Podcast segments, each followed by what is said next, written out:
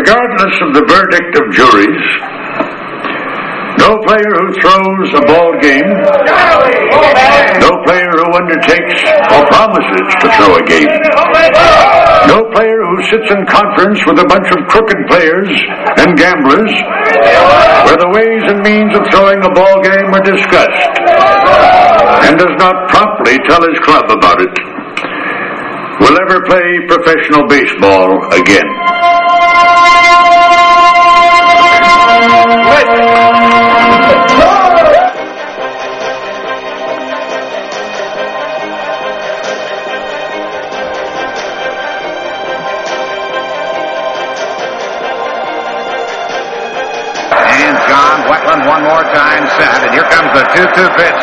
Martinez down. A fastball swung on, hit the deep center field.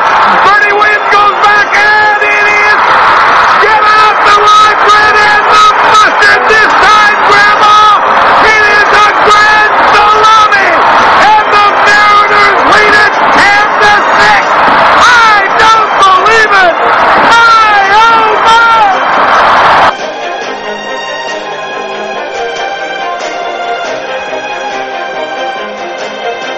From high atop the Robinson Gearing Studio Complex and straight out of God's country, Pawleys Island, South Carolina, the Let's Talk Baseball Podcast Network proudly presents Backwards K Pod.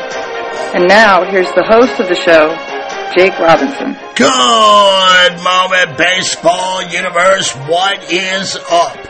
What's cracking? Once again, back is the incredible, the pod animal, Jake the Snake Robinson from the Let's Talk Baseball Podcast Network.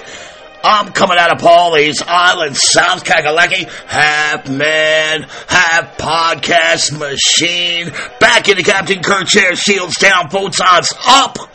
Prepare to engage on this week's digital audio program that I call Backwards K Pod, where we collect ball players and their stories. Want to welcome everyone in this week from my devoted, loyal OG Seamhead Army to anyone who may have just surfed into this barrel for the first time here. Thank you for dropping by and checking us out. Backwards K Pod is available on all platforms, wherever you listen to your pods, whether it's uh, Google Play, iHeart, Stitcher, or Apple. I'm tangled all up in this web, brah. Or you can always find me or any of my shows at my website, diamondsnakejake.podbean.com. Uh, I do take donations of Backwards K-Pod. If you're on Apple or Spotify or any of these platforms that offer you a chance to rate and review my performance, please do so as you see fit. I ain't scared. I'm always willing to take five-star donations and well-written reviews touting my superlatives. These donations cost you nothing and they keep me and the show viable. As far as donating me money through Patreon and crowdsourcing, uh, you know, I, I'm going to take a hard pass on that. I love my audience, and I ain't never going to charge them a penny for the content here at Backwards K Pod. Now, I do have some things planned for next season as far as, you know, merch and, and other revenue streams are concerned. But I will never, never charge you for the content here. And, and, here's the thing. I love baseball. It's been my everything through my ups and downs of my life. I owe this game. My vision, my goal, it's to leave my voice behind for baseball fans and future generations of ballers and fans alike. I don't take myself seriously, but I do take the work that goes into this show very seriously. I put my heart and soul into the work. I don't only do it for the greatest Seamhead audience a guy could ever ask for, but I also do it for, you know, this future generation. So look, by all means, hook me up with stars and reviews. Keep your nickels and your dimes, good brothers and sisters. I'm coming through every Tuesday with that free baseball smoke. You don't want that smoke. And I'm going to keep it consistent like Michael Jack Schmidt, baby. And look, I'm going to get right after this week as I got more ground to cover than Willie Mays playing outfield at the Polo Grounds. You feel me? This week, I plan on dissecting the 1919 World Series fix. And this show has really pl- played tricks with me internally this week as I have wrestled with the how. How do I tell this story? The who? Who am I telling this story to? I mean, honestly, many White Sox fans are quite honestly over it. Not that I entirely blame them. It's not a pod that I could just drop in a White Sox group and sit back and collect my accolades. Which leads me to the most important question as to, well, you know, why am I doing this show? Which honestly, that's the easiest question of the three. I, I, do this show because it is without question the biggest scandal in sports history, and it should never never be forgotten. I can't possibly have a collection of ball players and their stories without the story in the collection. And I think many of us have this eight men out perspective that we are used to when telling this story and listening to the story. And in some ways, it's kind of been a detriment to the truth. And, and I don't mean that as, as, a sign of disrespect to the author, Eliot Asinof, who surely has much more info and credibility when it comes to the 1919 World Sox, uh, White Sox than I do. But most of you have seen the movie rather than read the book, which doesn't make anyone better than anyone else. But let's just say that Hollywood – well, they always have creative license to, to kind of move these stories along, correct? So let's get this runaway freight train loaded up with an all aboard. I see the catcher is coming down. And as this train rolls on to our 1919 South Chicago destination, I feel as though I have to almost I don't know, reverse engineer your thinking about everything that you know about the 1919 fix. You guys might hear me say on here that the truth is often layered in legend, right? Half truths and sometimes outright lies. It doesn't mean there was never any truth there, but many times, especially with a story that's over 100 years old, the facts get lathered in legend. But at the heart, the crux, there is truth. And my job is to sift through the bullshit to get to the honesty, to get to that kernel of truth. So, in order to get this story, I'm going to have to reverse engineer some of your thinking here and obliterate all the lies you've been taught. After that, I expect to have a clean canvas to work with, and then we will rebuild the story from there. Okay? So, first and foremost, we were always taught that Charles A. Comiskey, the owner of the South Chicago Baseball Club White Sox, was a cheapskate, right?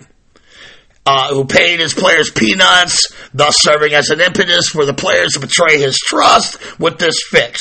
Correct? Well, that's false.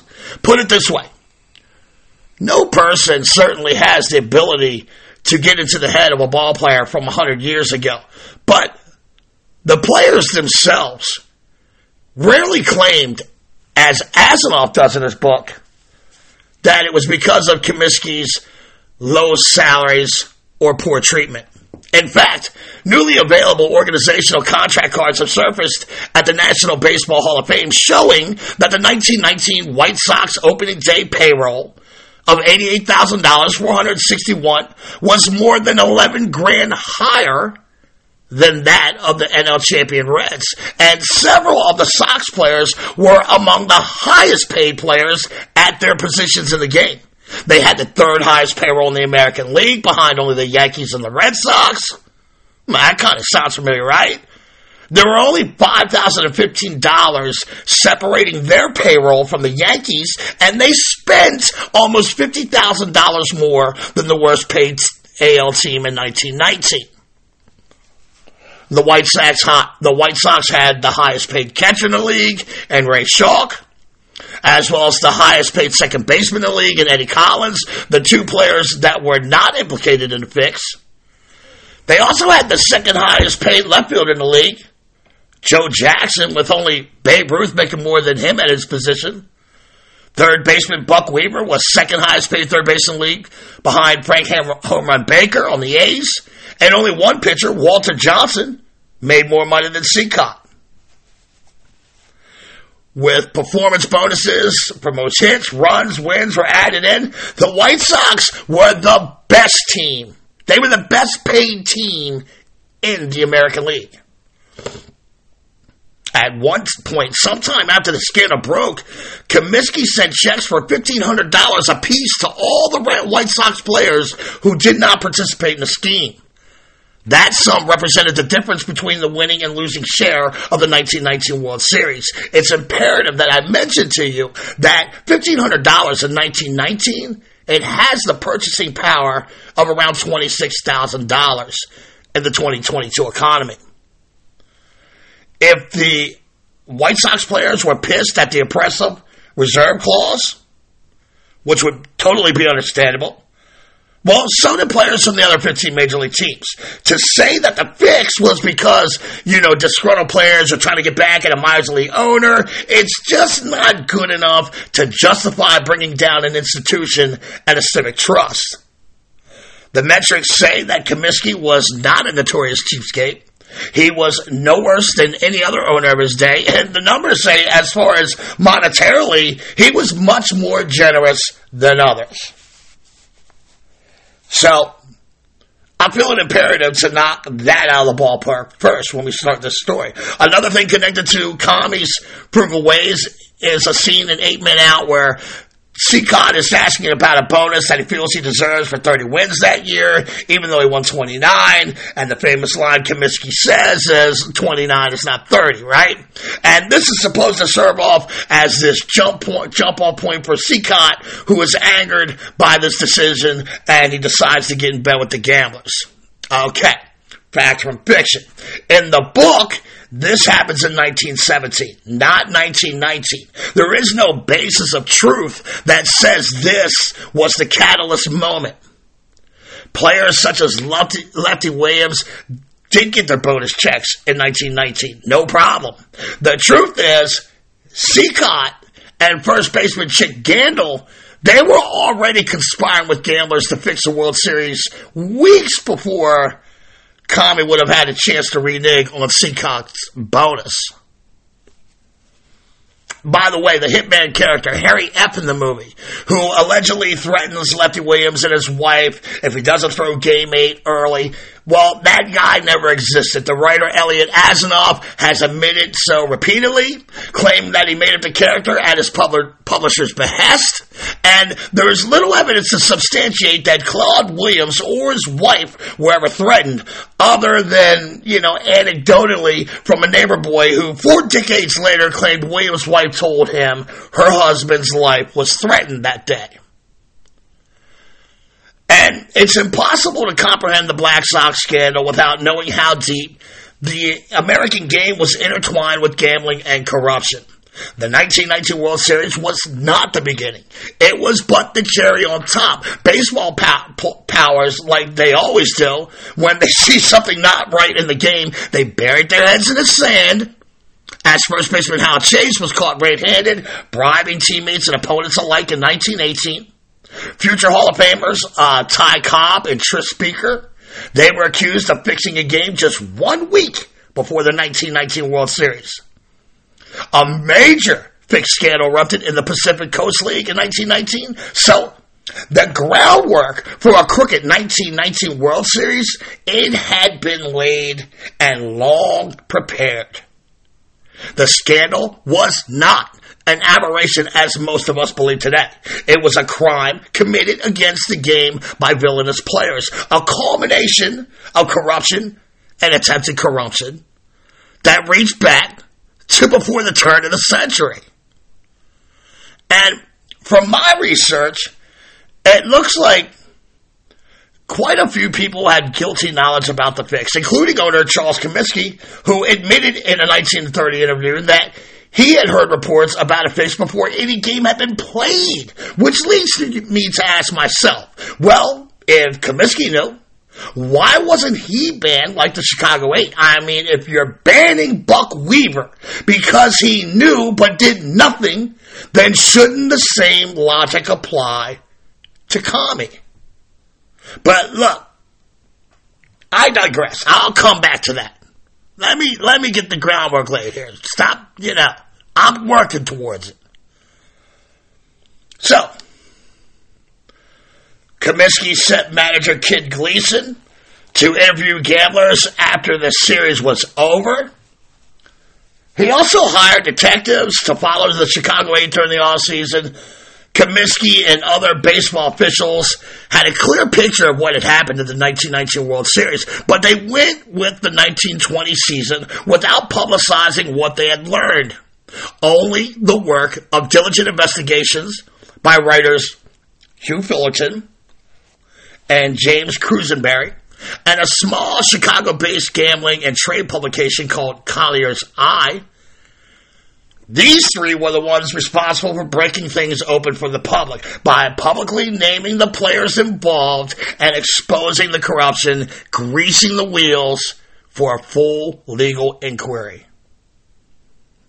And the last myth I'd like to eliminate is this thought that the trial, which resulted in the acquittal of all players, is depicted in the movie as, you know, this example of the Chicago style corruption of those days, shady courtroom shenanigans, the theft of key files, including players' admissions of guilt from the Cook County State uh, Cook County State Attorney's Office. And he kind of, you know, makes the audience wonder if maybe the White Sox lawyers had joined forces with the mob to help the players out of this, or, or maybe the trial outcome was rigged in their favor all along. But the truth is that the theft was really a minor incident that played literally no role in the jury's decision whatsoever.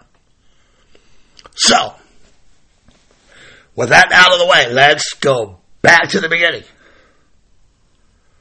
Over the decades, Major League Baseball has produced a host of memorable teams. Many of those I've covered here at BKP, and there are many, many more to go. The 1919 World Series team was the very first of the infamous teams of Major League Baseball. Even more than a hundred years later, the details are murky and subject to debate, but the one central, indisputable fact remains. Talented members of the 1919 Chicago White Sox conspired with professional gamblers to fix the outcome of the 1919 World Series. Another certainty has exposed itself now 103 years later. The permanent banishment imposed in the matter of the players implicated, while perhaps an excessive sanction in certain cases, it did achieve an overarching objective Game fixing virtually disappeared from the major league landscapes after that penalty was imposed on the White Sox. The final edict by baseball's commissioner, Judge Kenesaw Mountain Landis, has not quelled the fascination and the controversy that surrounds the 1919 series. Quite the contrary, actually. No essay, long narrative, or a podcast show can ever hope to capture the entirety of that moment. Therefore, this week's Backwards K Pod is, is no more than one snake's rendition of the scandal. Nothing more and nothing less. Now, the plot to transform the 1919 World Series into a gambler's insider's windfall, it did not occur in a vacuum. The long-standing and often toxic relationship between baseball and gambling goes all the way back to sports infancy in 1865 postseason play was not immune to such corruption either. The very first modern day World Series of 1903 was jeopardized by gambler attempts to bribe Boston Americans catcher Lou Criger into throwing games. In fact, never substantiated rumors about the integrity of play dogged a number of the ensuing fall classics. The architects of the Black Sox scandal have never been fully identified. Most subscribe to the notion that the plot was originally concocted by White Sox first baseman Chick Gandil and Boston bookie Joseph Sports Sullivan. Surviving grand jury testimony portrays Gandil and pitcher Eddie Cicotte in cahoots as the real fixed investigators. In any event, the Fix plot soon embraced many other actors, both in uniform and out. And I need you to hang in there with me as I take you through the convoluted, convoluted story as I know it. Because Folks, there is no one lone plot to rig the World Series.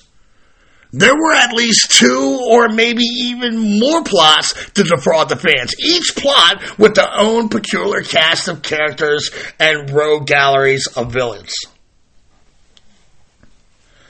And the White Sox clubhouse, it was an, an unhealthy environment with the team fractured by factions and cliques. One clique was headed by second baseman Eddie Collins, an Ivy League educated lad whose self confidence and bordered on brazen arrogance. He was in league with future Hall of Fame catcher Ray Schalk, spitballer Red Faber, and outfielders Shano Collins and Nemo Leibold. And another clique was a more hard knocks crew that absolutely loathed Collins and Schalk and their socially superior skills. They were headed by Gandil and the much more amiable Cicotte. This group would have included Buck Weaver, Swede Risberg, Happy Felsch, and Freddie McMullin. Still, another crew would have been like the Southern Boys, headed by Claude Lefty Williams and Joe Jackson. Now, According to the grand jury testimony of Eddie Cicotte, his faction first began to discuss throwing the series during a training trip late in the season before the Sox had even clinched the AL pennant. It was then that the catcher or the pitcher began feeling out Bill Burns, a former pitcher turned gambler, about financing a series fix. And according to Cicotte, those, the White Sox were envious well, the players were envious of the 10 grand that was paid to certain members of the crosstown rival Cubs for allegedly dumping the 1918 World Series against the Boston Red Sox. Now, the lore of a similar score with a low prospect of getting caught or punished oh, was too great for the greedy ball players to dismiss. By mid-September, the Gandil Cicotte crew were committed to a series fix during a meeting at the Ansonia Hotel in New York City. The likelihood of the scheme's success was bolstered by the recruiting of superhero left fielder Joe Jackson and the club's number two starter Claude Lefty Williams. In the following conversation with Bill Burns, it was agreed that the Sox would lose the 1919 World Series to the NL champion Cincinnati Reds in exchange for $100,000. Now, Financing a payoff of that magnitude, $100,000 in 1919 is worth about 1.9 million in today's economy. Well, was kind of beyond Burns' means. Efforts to secure backing from gambling elements and Philly, they came up empty. So Burns and his sidekick, Billy Maharg, they approached the big bankroll. New York City's underground financer of the time, Arnold Rothstein. And the truth is, you know, Arnold's a pimp. He's got his ear to the ground on all things criminal involving money. And he probably knew all about the scheme before Maharg and Burns approach him. Well, Rothstein flatly turns down the proposal to finance the series, and this is where the plot to fix the 1919 World Series begins to thicken. The prospect of financing the fix was set again in motion by the former Major League Baseball player Hal Chase, whom I mentioned earlier. And it's not clear how Chase knew the scheme, but criminals are criminals and they hang in circles and leagues. And regardless how he found out, he knew, sensing a chance at some easy cash, Chase put Burns in touch with one of the sport's shadiest characters of the time, former world featherweight boxing champ Abe Attell, a part-time Rothstein bodyguard and a full-time hustler, always looking for the angles and a score. Attell met with Burns and informed him that Rothstein had reconsidered the fixed proposition and was now willing to finance it. Whereupon Burns hastily returned to the Queen City to rendezvous with the players on the eve of Game 1. In the meantime, the campaign to fix the series had opened the door to a second front. Shortly before the players left for Cincinnati, Gandil, Cicotte, Weaver, and others, they met privately at the Warner Hotel in Chicago.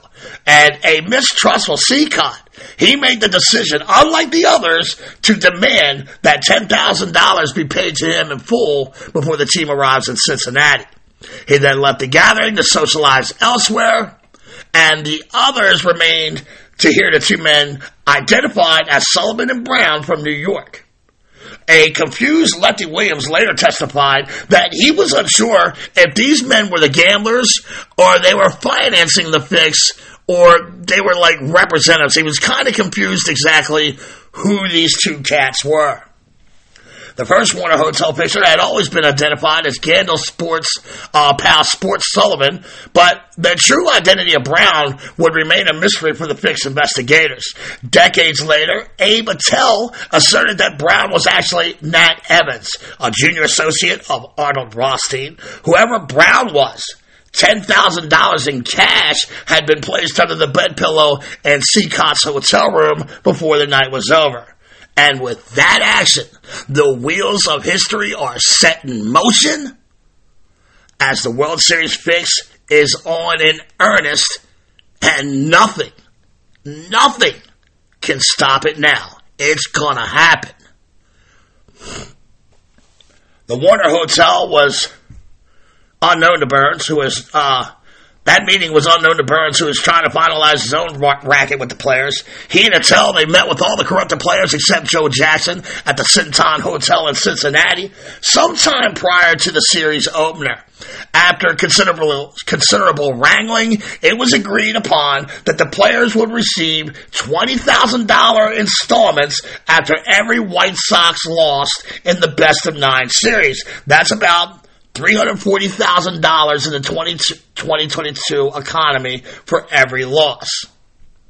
Later that evening, Burns ran into Chicago sports writer Hugh Fullerton, who I mentioned earlier. And like most baseball experts of their day, Fullerton was predicting uh, the White Sox trouncing the Reds in the series. But something in Burns' tones indicated to Fullerton that the Reds were a sure thing. Remember, Burns had a stigma as a former player turned gambler, and just the way Burns suggested this info, it put uh, Fullerton on pause. Almost simultaneously, the betting odds began to shift dramatically the once huge underdog Cincinnati Reds, with a surge of big money bets, were now slight favorites to win the World Series. And to many baseball insiders, something foul was afoot. Now, to those unaware of the betting line, the game one matchup, it typified the inequity and the chasm of talent level between the two teams on the mound for the Chicago was a 29 game winner Eddie Cicotte, a veteran hurler from the 1917 championship team, and his opponent was Dutch Ruether, who prior to his 19 wins in 1919, he had won a grand total of three games. Aside from the control master, Cicotte plunking Reds leadoff hitter Morrie Rath with his second pitch, which was a message to the gamblers that the fix was on. The game proceeded rather unremarkably in the early going. In the fourth, Cicotte took it upon himself to make the gamblers happy, and he inexplicably fell apart. By the time a stunned Kid Gleason relieved him, the Reds had a comfortable 6 to 1 lead, and the final score would be Reds 9, White Sox 1. Following the delivery of the promised loss, the players were stiffed by fixed paymaster Abe Attell, who reneged on his $20,000 payment. But the White Sox, again, they honored their agreement. Game two, they dropped it. Lefty Williams in a sudden bout of control issues in the fourth. It doomed Chicago as the Reds with a 4-2 victory now had a two games to zero advantage. And with the corrupted players now owed 40 grand, Burns was hard pressed to even get a fraction of that from Attell, who claimed that the money was all out on bets. And what are they going to do? Call a cop? Here's 10 grand and that's it. When Burns and the 10 grand showed up, uh, the players are getting heated. They begin to accuse Burns of a double crossing and you know they're they're not they're not happy to see him only show up with ten thousand dollars. Still, Burns and Maharg accept Gandil's assurances that the Sox would lose Game Three. Uh, but they would be totally wiped out, losing their entire wagering stake when the White Sox, behind the pitching of Dickey Kerr, who was not in on the picks, he shut out the Reds three to nothing in Game Three. When the series uh, fix continued after Game uh, whether the series fix continued after game two was a matter of debate. Joe Jackson would later tell the press that Chicago had tried to throw game three only to be thwarted by uh, Dickey Kerr's performance. Uh, there were those who made the argument that the Sox were playing on the square by game three. And they cite uh, fixed ringleader Chick Gandil's game breaking two RBI single in that game. So, with the series now standing at 2 to 1, Cicotte took them out in the most controversial game of the season. Game 4 saw Cicotte match up with Reds fireball pitcher Jimmy Ring. Cicotte exhibited pitching artistry that was expected from him in Game 1, but his fielding was atrocious with the game turning on two of his defensive misplays in the fifth, and those miscues provided the margin in a 2 to nothing Reds win. Cicotte later maintained that he had tried his best to win Game 4, but he received little help from his offense. The White Sox, both clean and dirty, were mired in an astonishing 26 consecutive scoreless inning slump. Chicago bats were again silent in Game 5, managing only three hits in the 5 0 loss that had now pushed the White Sox to the brink of elimination. Reds pitcher Jimmy Rand gave up only three hits that day. One to shoeless Joe Jackson, one to Happy, Happy Felsch, and one to Chick Gandil. Meanwhile, there is doubt creeping into the gambler's circle with the unscripted Sox winning game three. Burns repeatedly, at the behest of Attell, approaches Gandil about resuming the fix, and Gandil tells him politely to go fuck himself. Now, whether that brought the curtain down on the fix is still a matter of debate. Remember, Burns and Attell are not the only bookies that the players are beholden to. The corrupted players have made it clear that more than ten thousand post uh, uh, more than ten thousand dollars post game two playoff uh, was dispersed among the players. But who made these play payoffs? When? Where? How were they made? How much fixed money in total was paid out by the gamblers? How much of that money did Chick skim off the top? And according to multiple players, the money was not distributed evenly at all. Chick kept about $35,000. Swede Risberg took 15 grand. Cicotte made 10 grand all up front. Outfielders Shoeless Joe and Happy Felsch, pitcher Lefty Williams, utility man, uh, utility man Fred McMullin, they pulled down $5,000 apiece. Buck Weaver took nothing. And having cheated the fans, the players proceeded to cheat each other. So, with Chicago teetering on the brink of elimination in naval terms, their ship is in a sharp starboard list. She's taking on water. She's starting to roll under the pressure of digging such a deep hole in the first five games. Only winning one. And the gamblers have made it clear they are double crossing the players.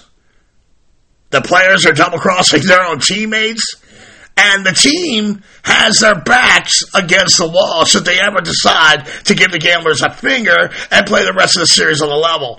All the while, the Sox fans are wound tighter than an airport sandwich at this point, wondering just what the hell is going on with their powerhouse baseball team. The outlook was even bleaker in game six. With Cincinnati up four games to one already, they took an early 4 0 lead behind Dutch Ruether, but finally, the dormant White Sox bats finally came to life in the middle of the lineup, and Weaver, Shoeless, and Happy Felsch, they roll, they rallied the Chicago offense to a 5 4 victory in 10 innings, as game three starter Dickey Kerr threw another complete game victory. The ensuing Game 7 at Redland Crosley Field was the type of game the pundits had expected from the Sox and Eddie Cicotte from the outset of the series. Cicotte seemingly had a change of heart because he absolutely destroys the Reds on October 8th, 1919 as he scattered seven hits, but he only gives up one run in a 4 to 1 Sox victory. More than likely, you know, this is a message Eddie is sending to the gamblers who are late on their payments to these corrupted players. Now, only one way away from evening up the series, all eyes turn to Southpaw stalwart Lefty Williams at home. Unfortunately, the Reds jumped on Lefty in the first, so the White Sox fell behind 4 0 in the opening frame. Cincinnati continued to bury Chicago that day before a 4 0 rally in the eighth, uh, before a four run rally in the eighth by the Sox made the score somewhat respectable. The Reds 10 and the White Sox 5. Clinching Cincinnati's first World Series. The next day, the baseball universe had reveled in the astonishing upset by the Redlegs over the unsinkable Titanic White Sox. However, it was somewhat tempered by writer Hugh Fullerton that I mentioned earlier in a widely circulated column. Fullerton outright questions the integrity of the White Sox performance. He also made a startlingly re- revelation that at least seven White Sox players would not be wearing a Chicago uniform the next season. And it's my opinion that Buck Weaver's name was not on that list, was not on his radar as his series play was flawless, you know, in baseball terms. Fullerton's commentary initially was not well received. Many of his sports writer brethren characterized Fullerton's assertions as nothing more than sour grapes from an expert who was embarrassed by the misfire of his World Series prediction. For its part, MLB ignored Fullerton's charges as he was making the circuit on Baseball Magazine and the Sporting News. In the short run, the strategy worked. Despite his reiterations in op-ed pieces and follow-up columns, Fullerton's suspicions gained very little traction in the baseball universe among the fans. The, na- the, the notion that the 1919 series wasn't on the level was mostly forgotten in, in the news cycle.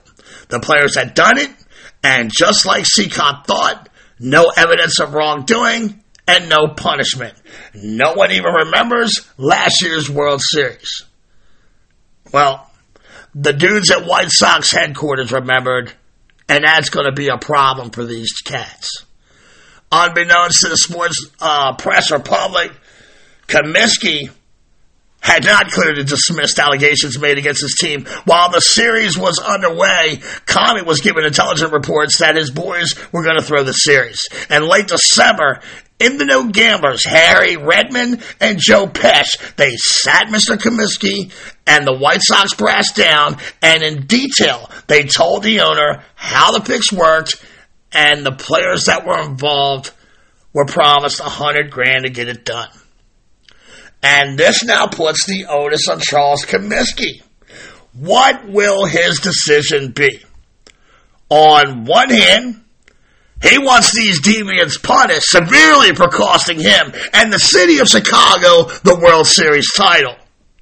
But on the other hand, he can't bear the thought of scrapping this juggernaut team and breaking them up. And this decision, it weighed heavy on his conscience. In the end, Commy does what most people do. He pursues the avenue of self preservation. He keeps his fucking mouth shut about what he knows.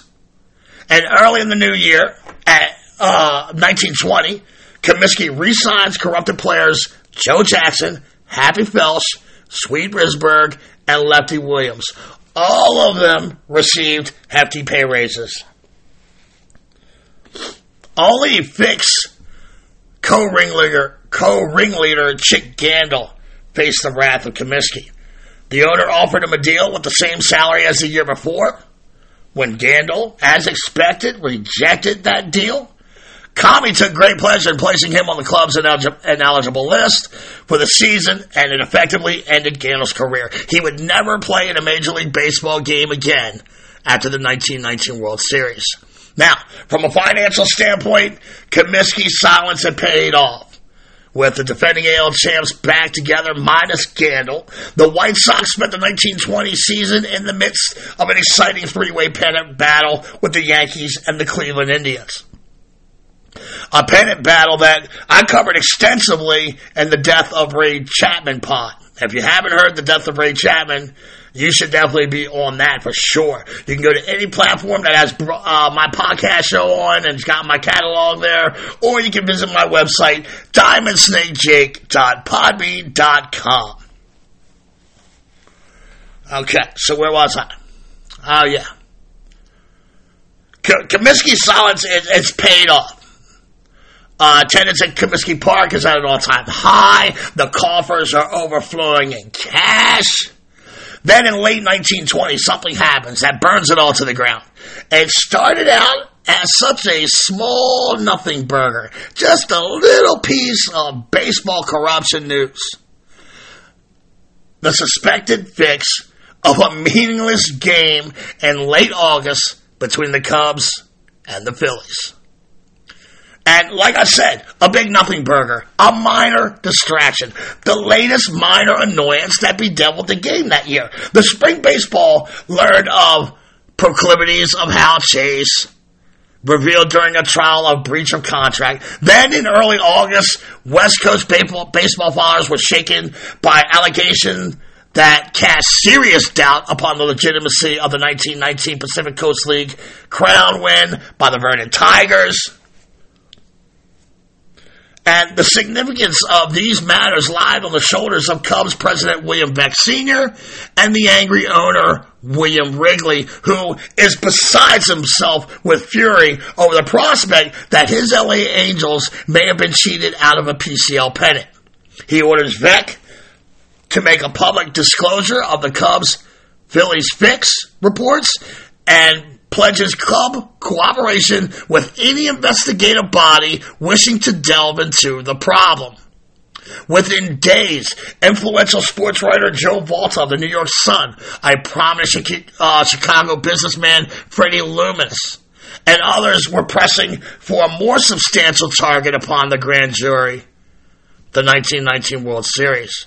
Privately, Ban Johnson, who would go on to be president of the American League, but at this time served as Chief Justice of Chicago's criminal courts, he urged a similar course upon the jurists. Like Comiskey, Johnson had conducted his own investigation into the outcome of the 1919 World Series, and there was no doubt in his mind that the series was corrupted. The judge, Charles McDonald, was amenable to expanding the probe. By the time the grand jury had conducted its first substantial substantial session on an inquiry into the Cubs Phillies game. Well, that game was pretty much relegated to secondary status, and the panel's attention was squarely, squarely on the 1919 World Series. The proceedings were remarkable in that there was a total disregard of the mandated jury secrecy. The violation of the law was justified on the premise that baseball would benefit from airing out its sins and dirty laundry. Soon, newspapers nationwide were repeating the details, often verbatim, of the testimony. Within days, the transparency of the proceedings uh, announced the impending indictment of the eight White Sox players. Eddie Cicotte, Chick Gandil, Shoeless Joe Jackson, Buck Weaver, Lefty Williams, Happy Felsch, Swede Risberg, and Fred McMullin. Soon thereafter, the press began calling them the Black Sox. For the first time being, the charge against them was, you know, a generic conspiracy to commit an illegal act. The scandal spotlight was shipped to Philly, where a fix insider was giving an interview that would blow the scandal wide open. In the September 27th, 1920 edition of the Philadelphia North American, Billy Maharg declared that games 1, 2, and 8 of the 1919 series had been rigged. According to Maharg, the outcome of the first two games had been procured by the Burns Attell Combine. The abysmal pitching by Lefty in Game 8 was the product of intimidation of Lefty Williams by mobsters. As I suggested later, that is still questionable to this day. Uh, the republication Maharg's testimony produced a stunning result as both Joe Jackson and Eddie Cicotte admitted their involvement in the fix the very next day. The two men repeated their admission under oath before the grand jury. However, neither Cicotte nor Shoeless Joe ever confessed to deliberately missing plays during the season. Press accounts of how Cicotte admitted to lobbing meatballs to red hitters or Shoeless Joe confirming that he deliberately failed at bat or in the field, well, those reports were entirely bogus. According to the transcripts, transcripts, neither player at any moment told the grand jury any such thing. Cicotte and Jackson both insisted that they had played to win at all cost against the Reds. The other players involved were identified by Eddie and Joe. But apart from laying the brunt of the blame on Gandil's doorstep, neither man discussed much knowledge of how the fix had been instigated or who had financed it. The following day, Claude Williams admitted to joining the fix conspiracy and accepting the gambler's cash. But Lefty also denied that they uh, he had done anything corrupt on the field to earn his payment. He claimed to have tried his best, even in that abysmal game eight start. Happy Felsch, when interviewed, admitted his complicity in the fix and the acceptance of gamblers' money. But his subpar season performance, particularly defensively, had not been deliberate as far as he was concerned. Felsch would add that he was prepared to make a game decisive misplay, but the opportunity never presented itself. Unlike Cicotte, Shoeless and Lefty, Happy kept his mouth shut and didn't name any other conspirators, although he did say he respected Cicotte's game for getting all that money up front. A far different stance was adopted by the remaining four players as Gandil, Risberg, McMullin, and Buck Weaver all state their innocence, with Weaver vociferously protesting his innocence and adamant about obtaining legal counsel and fighting every charge against his name. On October 29, 1920, more than a year after the World Series, five counts of conspiracy to obtain money by false pretenses and or via a confidence game were returned against every corrupt White Sox player as well as Buck Weaver, Bill Burns, Abe Attell, Hal Chase, and Sports Sullivan were also charged in the indictments. The stage now shifts to the criminal courts, where the murky becomes even darker. When the regime of a new state's attorney, Robert Crowe, underway, he found that the Black Sox case was in a disarray. The investigation underlying the indictments was incomplete. Evidence was now missing from the prosecutor's vault, including admissions of guilt by Cicotte, Jackson, and Lefty. Even worse yet, it appears that Crowe's predecessors in office had premised the prosecution of the case on the cooperation from Eddie, Shoeless, and Williams, each of whom had admitted Fick's complicity during the grand jury. But now they're standing firm in solidarity with their teammates and they're seeking to have their grand jury testimony confessions suppressed by the court on legal grounds. And this now puts the pressure on the prosecutors to rethink and rebuild their case. Eventually, the state would rebuild their case as the prosecution was besieged on many fronts. They would be deluged by defense motions to di- dismiss charges, suppress evidence, limit testimony, etc., etc. Prosecutors were also having trouble getting their gambler defendants into court. Sports Sullivan went on the lam. Hal Chase and Abe Attell successfully fight off extradition. In the trial run up, the prosecution receives a boost when Bill Burns is found in Mexico and agrees to turn state's evidence in return for immunity. Now, the prosecutors have finally got their crucial fix insider that this case was lacking. Appearing on counsel on behalf of the accused was an army of some of the most brilliant Midwest legal minds. Uh, and criminal defense lawyers that money could buy. Uh, although outnumbered, the prosecution was hardly outgunned, as they would also fill chairs with some of the most experienced trial lawyers on the planet. About the only wild card and unproven commodity in the trial was newly assigned trial judge Hugo Friend. Judge Friend would go on to have a distinguished 46 year career on Illinois trial and appellate benches, but at the time of the Black Sox trial, he was a judicial novice and he was presiding over his first big time trial.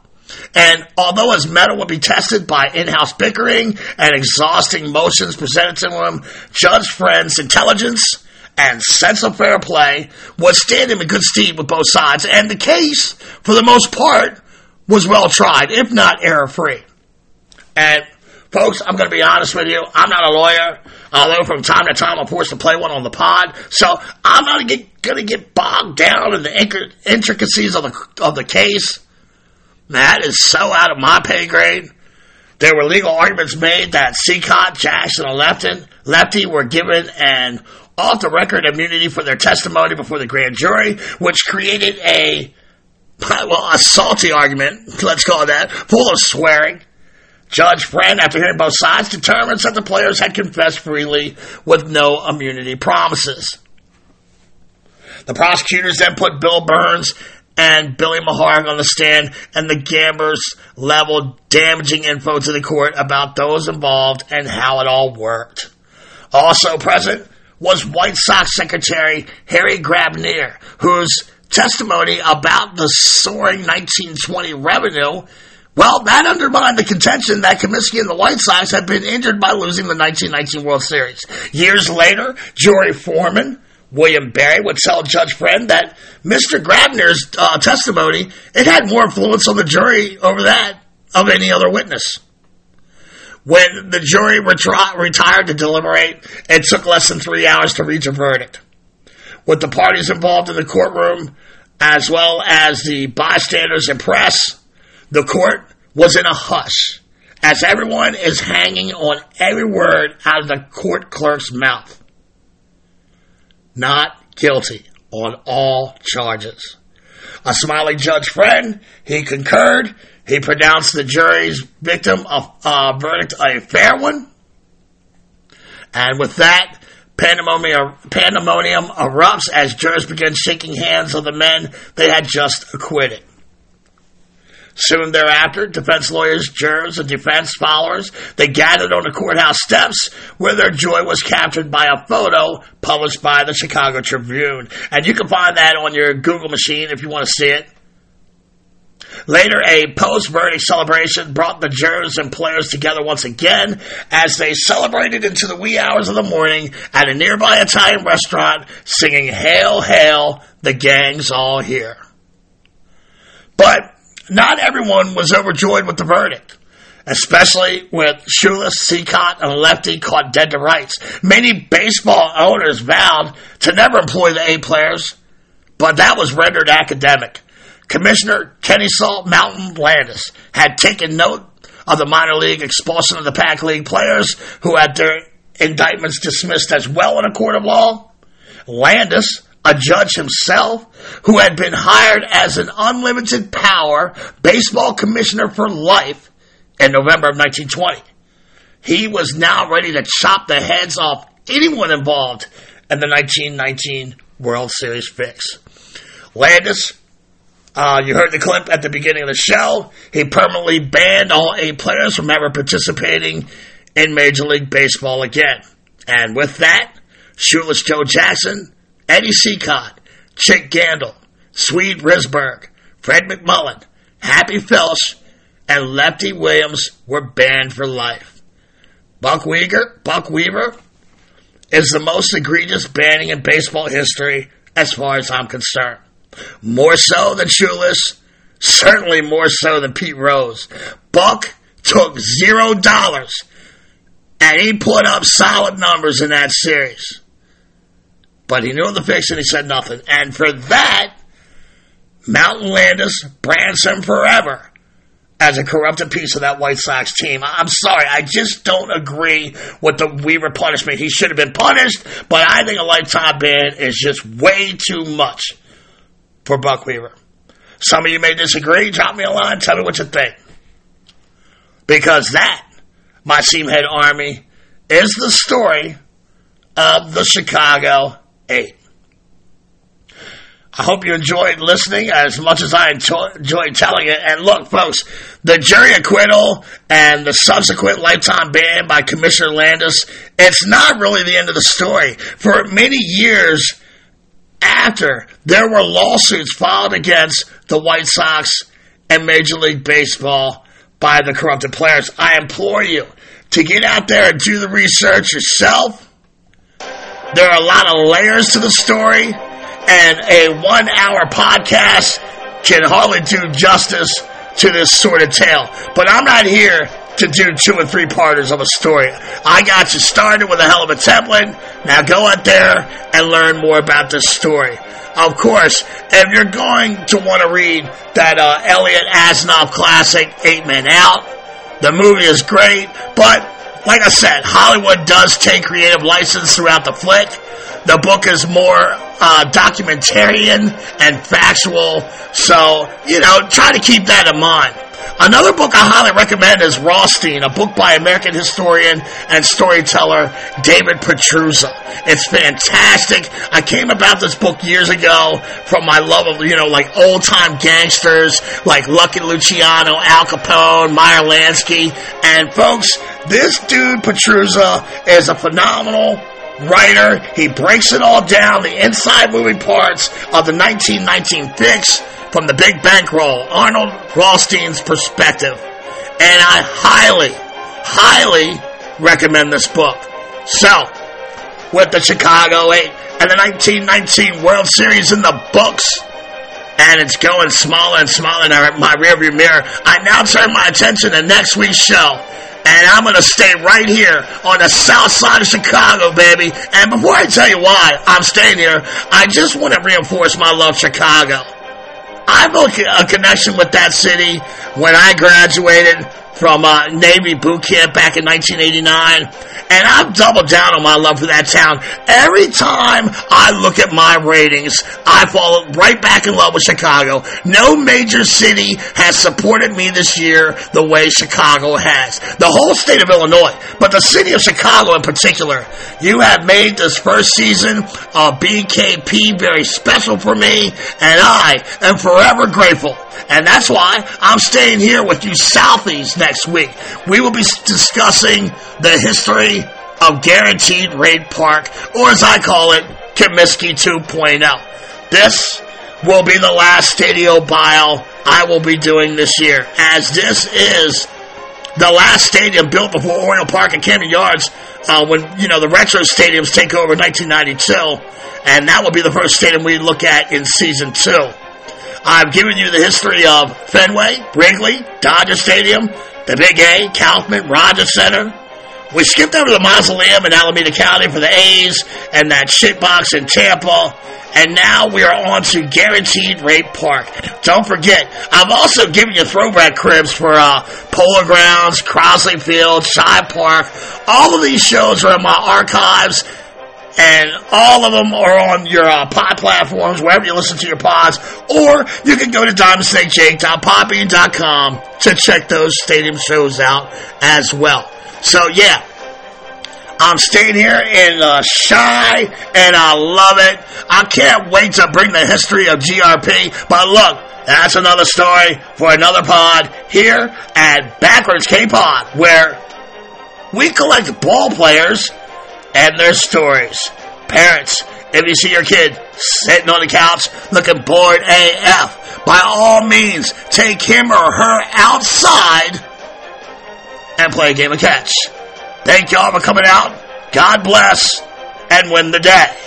And like my boy Shea Hillenbrand told me on the show a couple weeks ago, you go to hell, Andy Pettitte.